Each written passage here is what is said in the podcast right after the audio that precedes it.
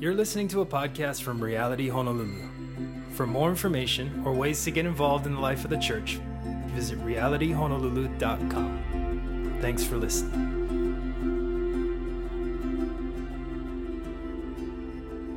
All right, good morning, everyone.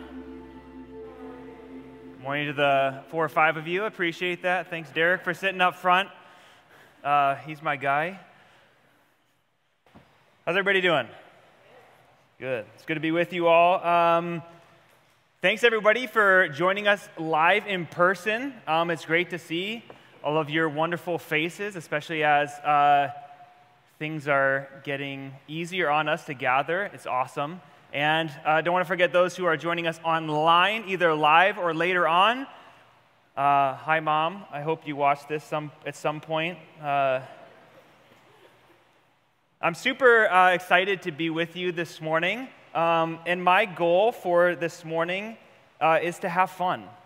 And I felt like that's what God spoke to me and said, have fun. And if you come to our Wednesday night classes, I told, I told you guys that that Wednesday night is like the funnest time of my week. And I actually uh, mean that with all genuine uh, honesty. I love uh, the Bible, I love God's word, and I love being with his people. And so that's the plan for this morning. Uh, if you have your Bibles, uh, please turn with me to our text this morning. It's going to be in the Gospel of Matthew, chapter 7, verses 15 through 17, and Kenny's going to have it up here on the screen. Uh, side note, I am using the ESV this morning. I know that's not typical, that's just the Bible I use, so I wanted to make it easier myself. And I'm going to actually have you guys, if you can, stand with me uh, just to get a little bit more motion in us this morning. If you can, if you don't want to, obviously you don't have to. Uh, and uh, you can follow along as I read from the text this morning. Again, Matthew chapter 7, verses 15 through 20. Beware of false prophets who come to you in sheep's clothing, but inwardly are ravenous wolves. You will recognize them by their fruits. Are grapes gathered with thorn bushes or figs from thistles? So every healthy tree bears good fruit, but the diseased tree bears bad fruit. A healthy tree cannot bear bad fruit, nor can a diseased tree bear good fruit.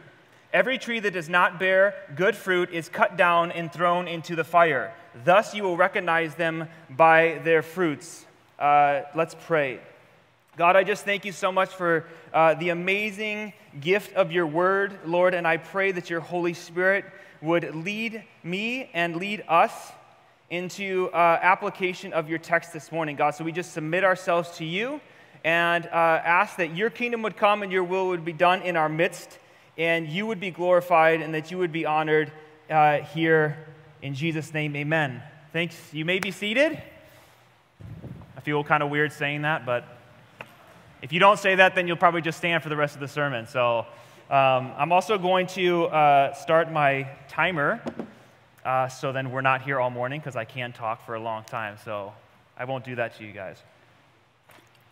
All right, so before we get into our text this morning, I want to just catch us up briefly with where we've been as a church. And so, for the past, I think it's seven months now, in August of 2021, we started our series on the Sermon of the Mount, which is the Gospel of Matthew, chapter 5, 6, and 7. And so, this is Jesus' longest discourse or sermon that he gave Sermon on the Mount.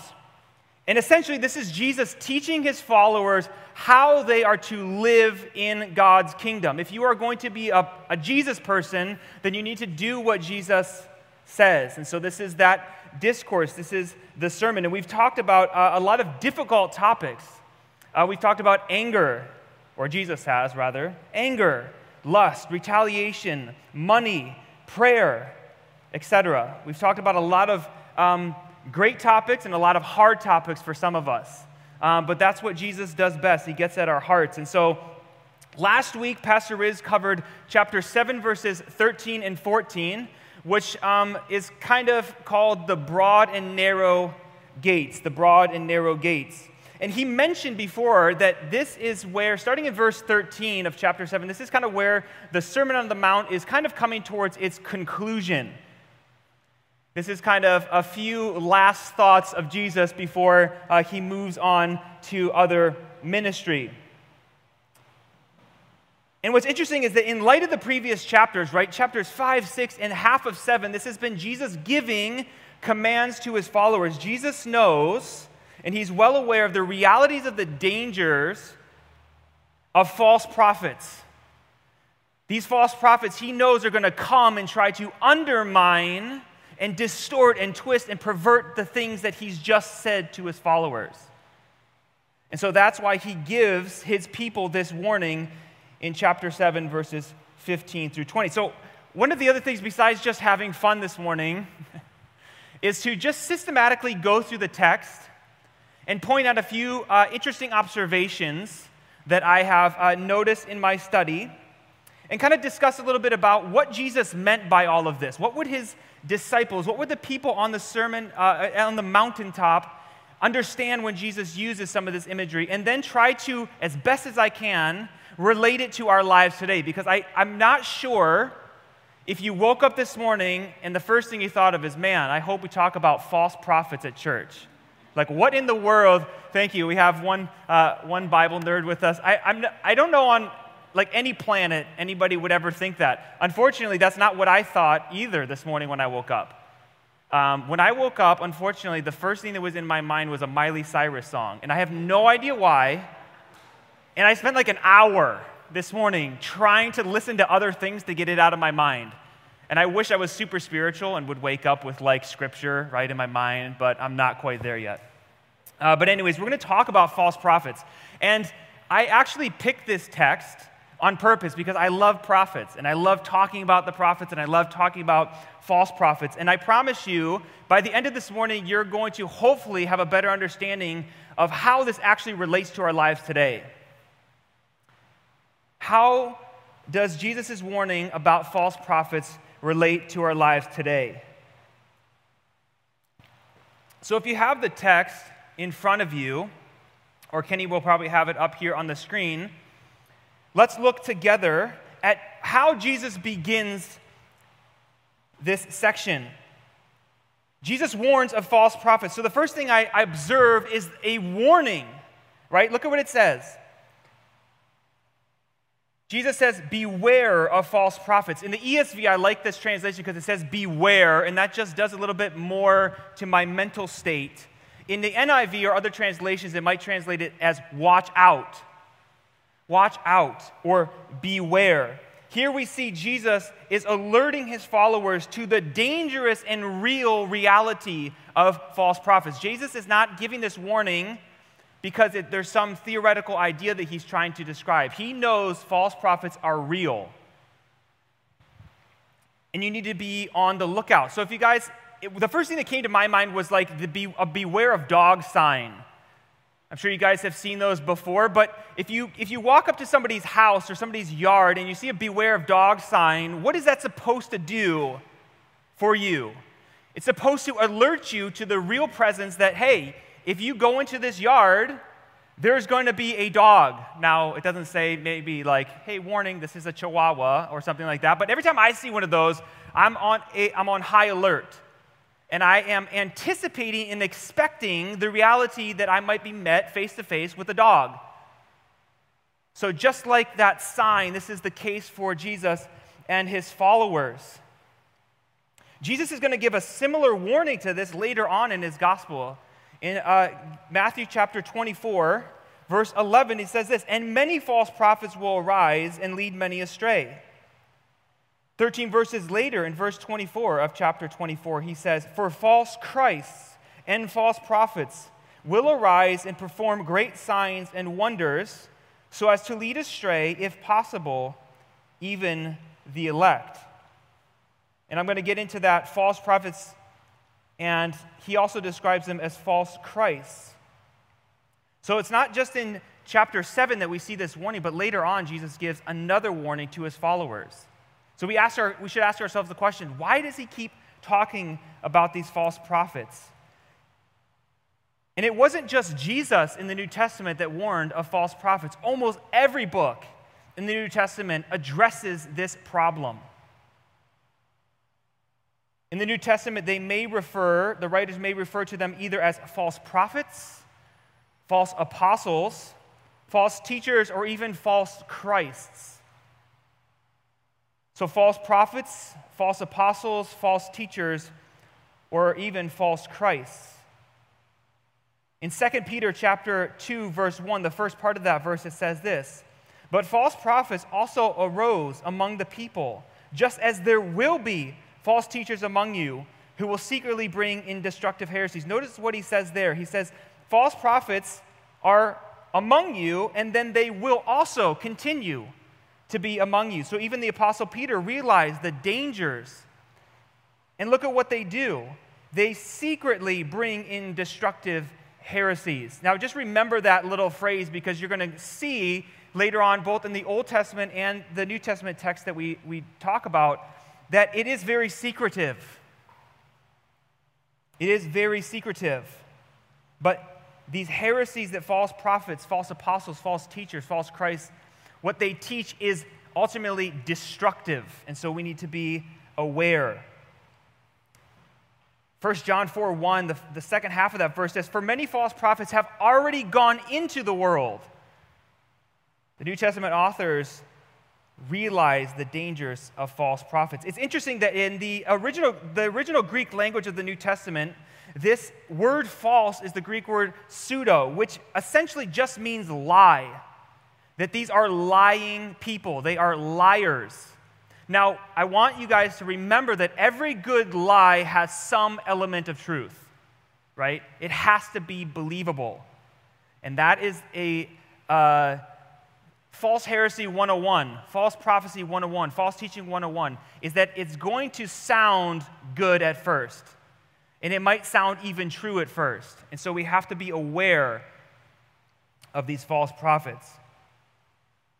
So, my takeaway from Jesus' warning is this is that Jesus wanted his followers to be aware of the reality of false prophets. Jesus wanted his followers to be aware of the reality of false prophets. Now, what I want to do is I want to talk a little bit about what a prophet actually was, right? What was a prophet? What is Jesus actually talking about? And we need to talk about what an actual prophet was. Let's call them a true prophet in order to be able to distinguish what a false prophet was, right? Because Jesus talks about false prophets. So, what is a false prophet? And I think that if you're like me, this idea of prophets or prophecy can be a little bit foreign or strange. And it, again, depends on how you were brought up. Um, there's certain denominations, maybe, where you experience some of this language more so um, than others. Um, but I think that the idea of prophecy is a little bit bizarre. I kind of think of, when I close my, my, eyes and think of a prophet, I think of some fortune teller or somebody like that. Uh, but that's not necessarily what a prophet was. In Jesus' context for addressing false prophets, at this point in the story, in the narrative of Scripture, he is referencing the Old Testament. And so we're going to go to the Old Testament, which is something I love to do. Um, in the Old Testament, we come across a lot of prophets, true prophets of God.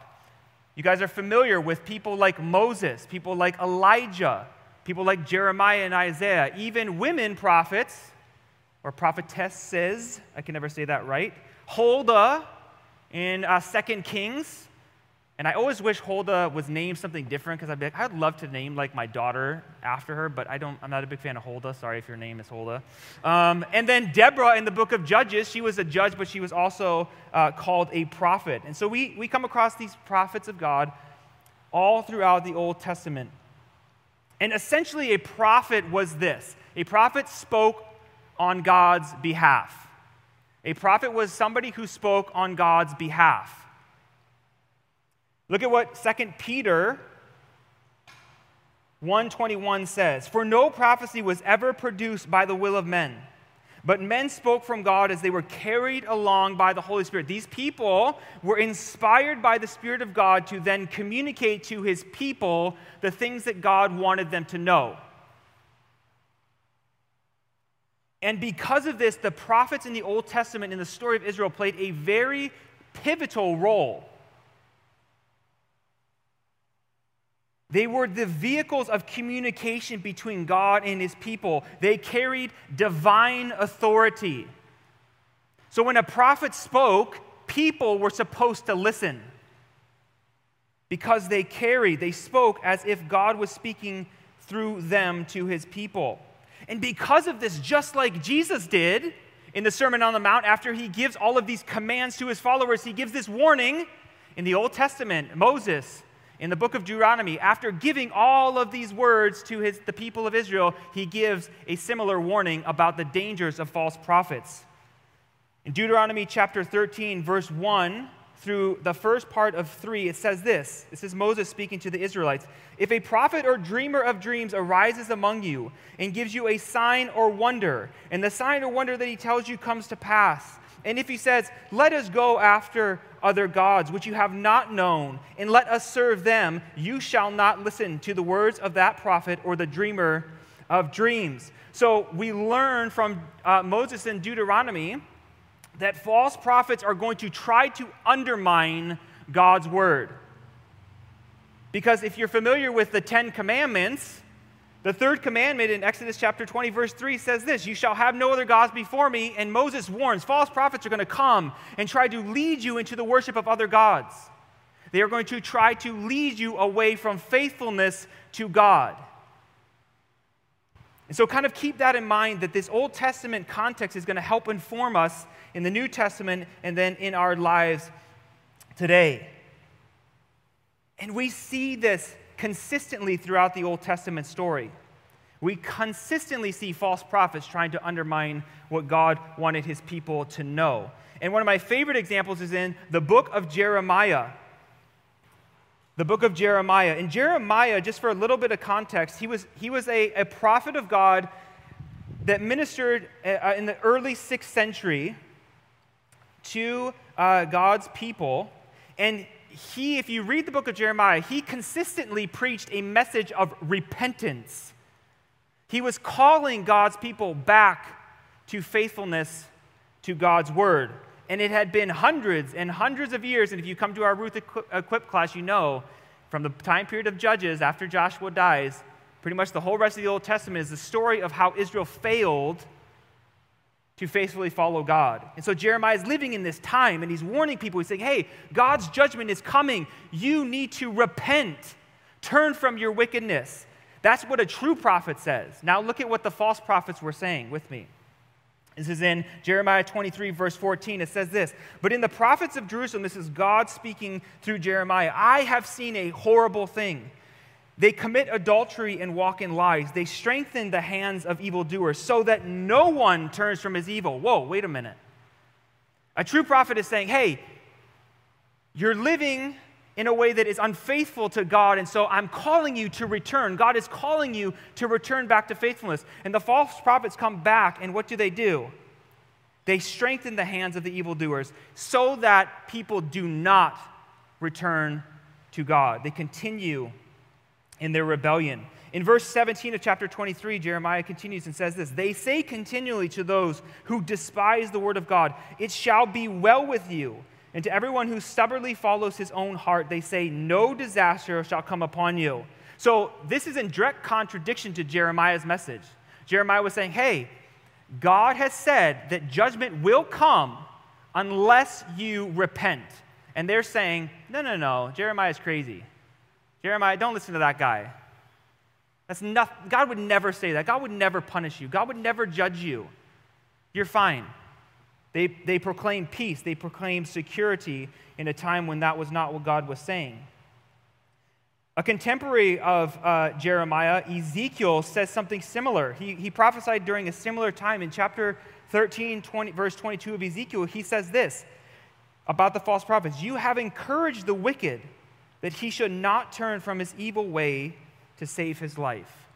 You guys see the pattern that Jeremiah and Ezekiel present us about what a false prophet does.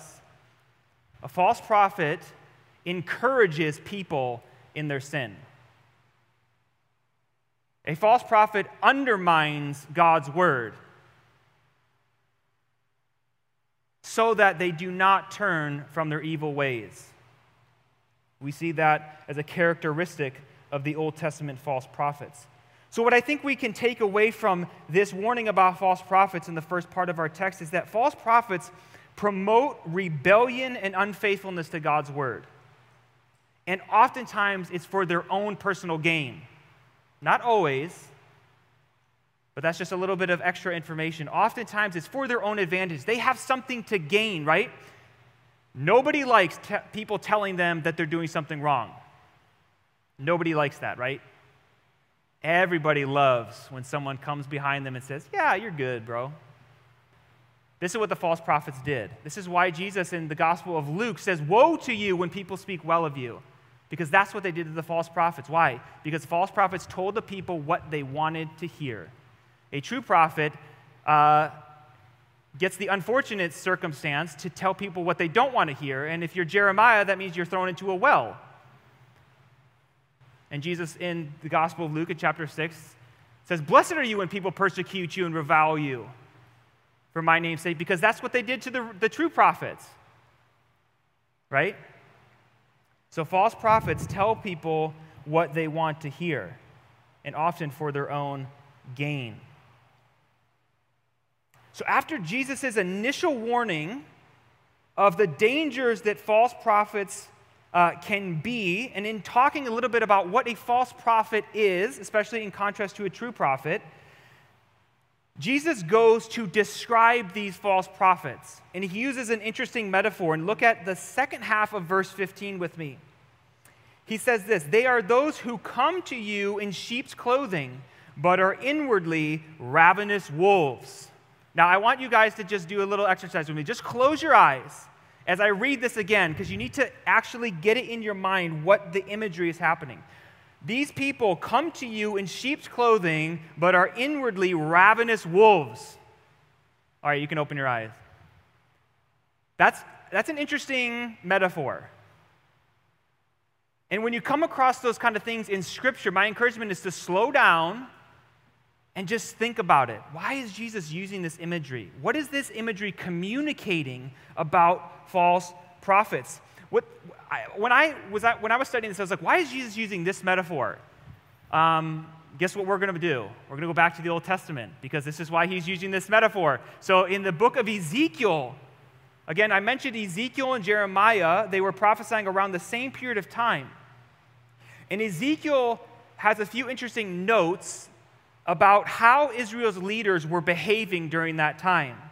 And in Ezekiel chapter 22, I don't think you have it up on the screen, uh, 25, verse 25 and 27, Ezekiel says this The conspiracy of her prophets in her midst are like a roaring lion tearing the prey. They have devoured human lives, they have taken treasure and precious things. They have made many widows in her midst. And in verse 27, it says, Her princes in her midst are like wolves, tearing the prey, shedding blood, destroying lives to get dishonest gain. That's some vivid imagery that Ezekiel gives about the state of Israel's leaders during that time. The prophets and the princes, the leaders, are supposed to model the character and nature of God. They're supposed to be people that lead the people of God towards God. But what were they doing? They were like roaring lions, they were like wolves, tearing prey. So, is there any wonder why Jesus uses the same image, right? He's talking to first century, primarily Jewish audience that are familiar with these texts. And one thing that I thought about when I, when I dwelt on this image was something like this is that this metaphor seems to indicate that these false prophets are going to be hard to identify. You notice that. They're wolves in sheep's clothing.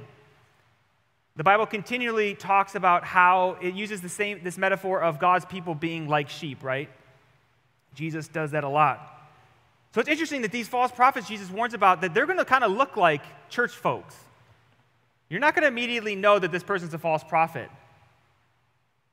They're going to be hard to identify. But what's more important than that is not just that they're hard to identify, but they are extremely dangerous. A wolf, is that how you say it? I never say that word right. A wolf, in the midst of a bunch of sheep, is going to bring great destruction, right? That's the image that Jesus is painting for his people.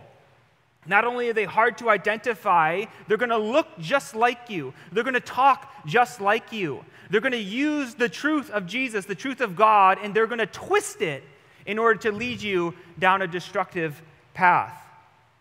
And so the people of God need to be aware of the realities of false prophets because they are extremely dangerous. The Apostle Paul is going to use this exact same metaphor in the book of Acts when he's talking to the elders of the church in Ephesus. And look at what it says in Acts 20, 29 through 30.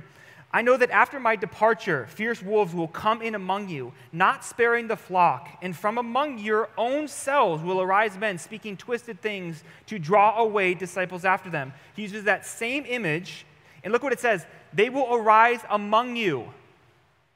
A false prophet's not a very good false prophet if, if for this is going to be an extreme example. If a Satanist was to walk into our church and start saying something, it would be pretty obvious that we shouldn't be listening to that person right? That's not how false prophets operate. They're sneaky.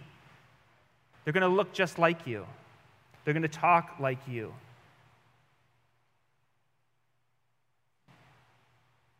Paul in 2 Corinthians chapter 11, sorry if you were like overwhelmed by all my scripture references. Sorry, Kenny. This one's not up on the screen. I only put like half of them up on the screen. This is what Paul says in chapter 11 of 2 Corinthians, verses 13, he says, For such men are false prophets, deceitful workmen, disguising themselves as apostles of Christ. And later on, he's going to say, And no wonder, for even Satan disguises himself as an angel of light. False prophets are people who intentionally deceive with the purpose to bring destruction. False prophets are intentionally deceptive with the intention to bring destruction. The last metaphor that Jesus uses in our text is he switches from animals to plants. From animals to plants. So after Jesus gives this initial warning, and this, brief description, right? They're like wolves in sheep's clothing. He's now going to give his followers actual practical advice, right? You kind of feel a little bit helpless. You're like, okay, then what am I supposed to do? And he's going to switch metaphors to try to give his people a little bit of practical wisdom so they don't fall prey to false prophets. Look with me in uh, Matthew chapter 7, verse 16 through 20. You will recognize them by their fruits. Are grapes gathered from thorn bushes or figs from thistles?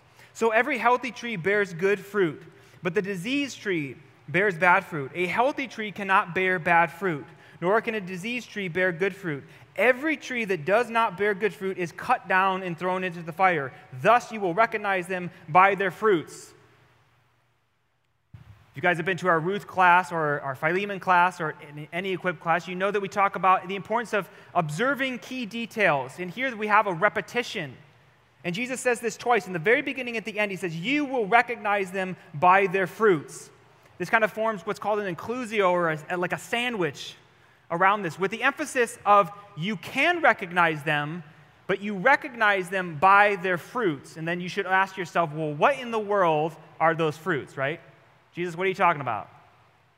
We're going to talk about that in just a minute. I think one of the reasons why Jesus uses this metaphor here, again,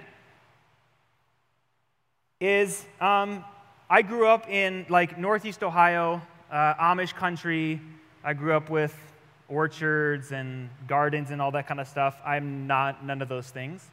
Um, everything we grew as kids died.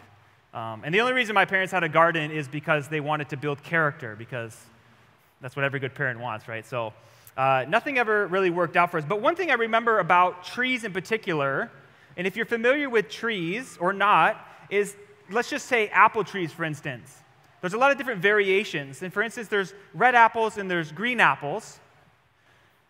But if you don't know trees very well and you just see the trees without the fruit, you may not be able to distinguish between the two. But as soon as you see a red apple growing on this tree and a green apple growing on this tree, immediately you know that that is this kind of tree and that kind of tree. Don't ask me if it's a Gala apple or a Granny Smith apple, I don't know. And so, this is why Jesus gives us this metaphor here. But the thing about, the one thing I do remember about growing uh, fruit on trees is it takes a really long time. It's a lot easier just to go to Safeway and pick it up yourself.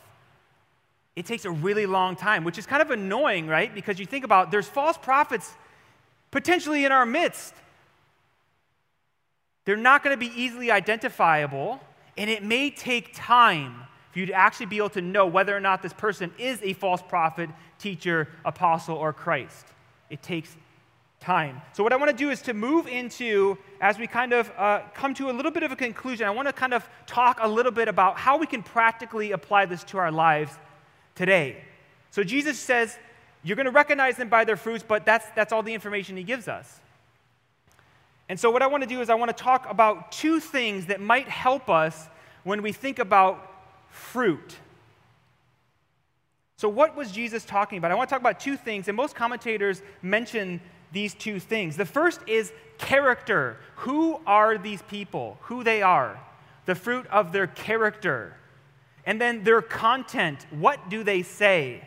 So, those are going to be the two things I want to just mention briefly this morning of how we can actually maybe apply this text to our lives.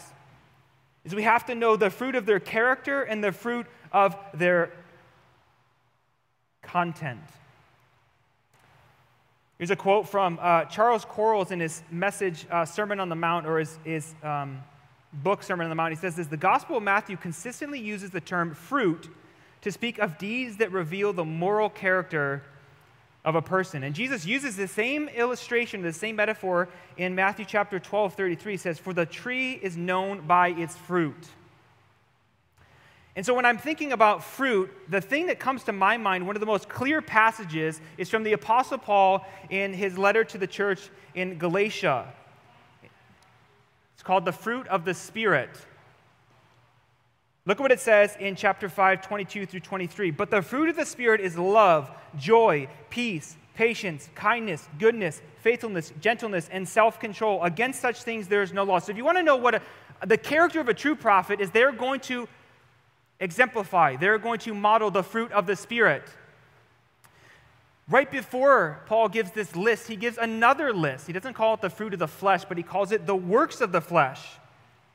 Look at what it says in chapter 5, 19 through 21. Now, the works of the flesh are evident sexual immorality, impurity, sensuality, idolatry, sorcery that's not a word we use often enmity, strife, jealousy, fits of anger, rivalries dissensions, divisions, envy, drunkenness, orgies, and the things of these like. So I think that Paul gives us a good illustration of what should we actually be looking for in the fruit of a person's character. If you notice that somebody is constantly or consistently living in what Paul refers to as the works of the flesh, I would just say I would have a little bit of caution of how much you're buying what they say. If you see somebody consistently living out the fruit of the Spirit, I would say that might be a good indicator that this person is actually trying their best to faithfully follow Jesus. But I want to I want to make a note really quickly because just like that fruit metaphor is that, that it takes time. You have to get to actually know somebody before you can actually evaluate them. You have to see them for an extended period of time before you actually know who they are. In one of the commentaries I read, uh, they talked about people that are really quick to call out people for being a false prophet or a heretic, and they call these heresy hunters. We don't want to be those people. Right? We don't want to just see somebody that says, Oh man, I saw you in the parking lot and uh, I saw you lose your temper. You're a false prophet, right? Of course, that's ridiculous. But you have to actually know somebody. And this, I want to make a mention of this this is really important for us because we get a lot of our information on the internet. We get a lot of our information on the internet. Way more information. I promise you, probably for the most of the part, all of us get more of our spiritual formation outside of church than in church, on the internet or in our conversations with people around us. So we need to just be really careful that when we're, we're watching somebody online, we're not necessarily going to know who they actually are as a person. We just have what they say. And so we need to be aware that part of identifying a false prophet is identifying their character, consistent character. And the last thing this morning that we're going to talk about is the second part of this is the content, what they say. So in order to identify the fruit of a false prophet, you need to identify who they are, the character of that person. And you also need to identify their content. What does this person say? We observed earlier that in the Old Testament, false prophets consistently promoted rebellion against God's word. That was their MO. They encouraged people to be unfaithful to God.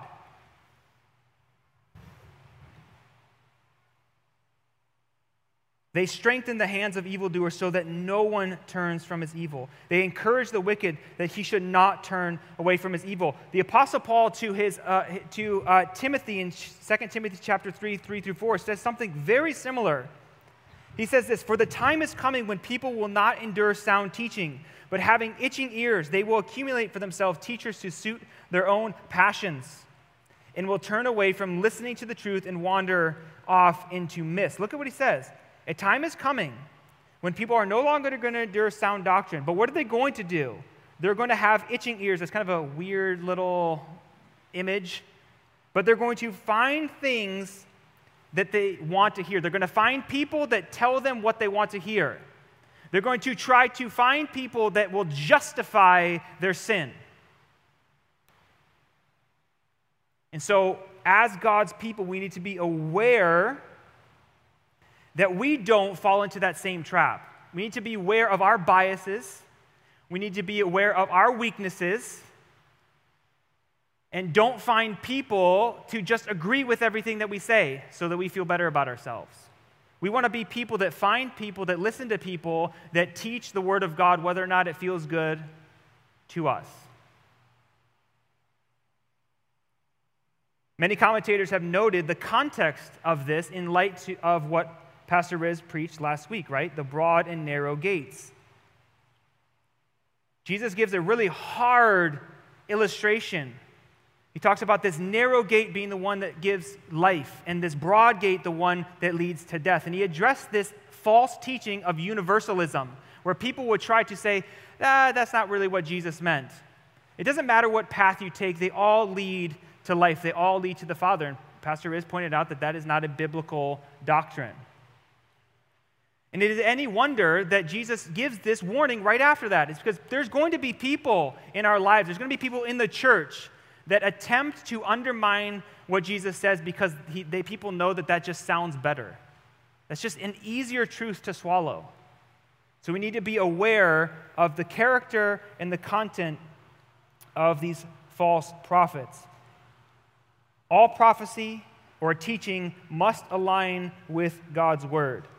When someone claims to be speaking on God's behalf, it must be in accordance with what God has spoken in His Word.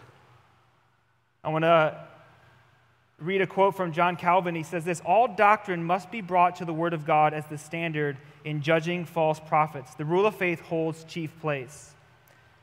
And in conclusion, I think it's important for us to ask ourselves Does this person consistently teach doctrine that is either in accordance or not in accordance with the Bible. Again, consistently. People are going to say stuff, they're going to make mistakes all the time. Just because you hear somebody on a Sunday morning on a YouTube video say something, you're like, that's not biblical. Maybe they made a mistake. Maybe they need some correction. That doesn't mean that they're intentionally leading people astray. But if they're consistently promoting a doctrine or theology that is not in accordance with God's word, I would say for you to be weary.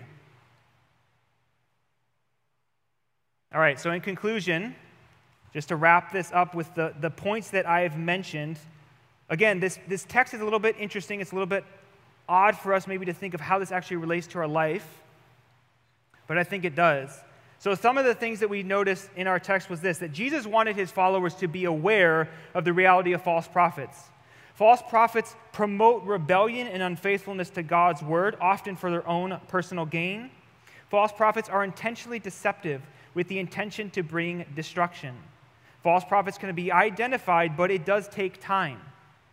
Just like it takes time for a fruit to grow on a tree. You have to also know what you're looking for. The things that we should be looking for as a church is number one, the person's character. Who are they? Does this person consistently exemplify the fruit of the Spirit or the works of the flesh? And the second and final thing was the content. What does this person say? Does this person consistently teach doctrine that is in accordance with the Bible. I wasn't quite sure how to end this message because it's kind of like, well, there you go. Um, and I don't know how you're going to apply this as we come to a conclusion, and I'll just invite the worship team to come up as we um, enter into kind of our second half of our worship time. And this time is, is for us as a church to respond to the message this morning. And um, I'm just going to trust that the Holy Spirit has spoken to you and to leave that up between you and God of how He wants you to respond this morning.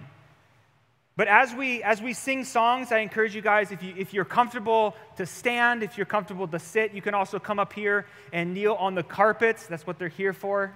We also have uh, some people over here on our right, I think, that uh, would love to pray with you if you have anything that you would like prayer for. And every week we also have communion. This is a great time to, to, to pause our daily life, remember the sacrifice that Jesus gave to us on the cross ground ourselves, identify ourselves in the burial, death, and resurrection of Jesus. And so um, I'm going to close this in prayer, and then feel free to uh, worship God in however uh, you desire. So, Father, we just thank you for the gift of your word, God, and I thank you uh, that although it's, it's an old book, that it, it has such amazing uh, relevance to our lives today, God. And we want to be people that don't just hear your word, God, but we want to be people that actually respond appropriately to what you have said to us as a church, God. And I pray that uh, Reality Honolulu, God, that we would be people that are aware of the dangers of, uh, of people that would try to lead us away from faithfully following you, God. And I pray that we would be a church that's marked by faithfulness to you and to your word. And uh, yeah, we just say that we love you. In Jesus' name, amen.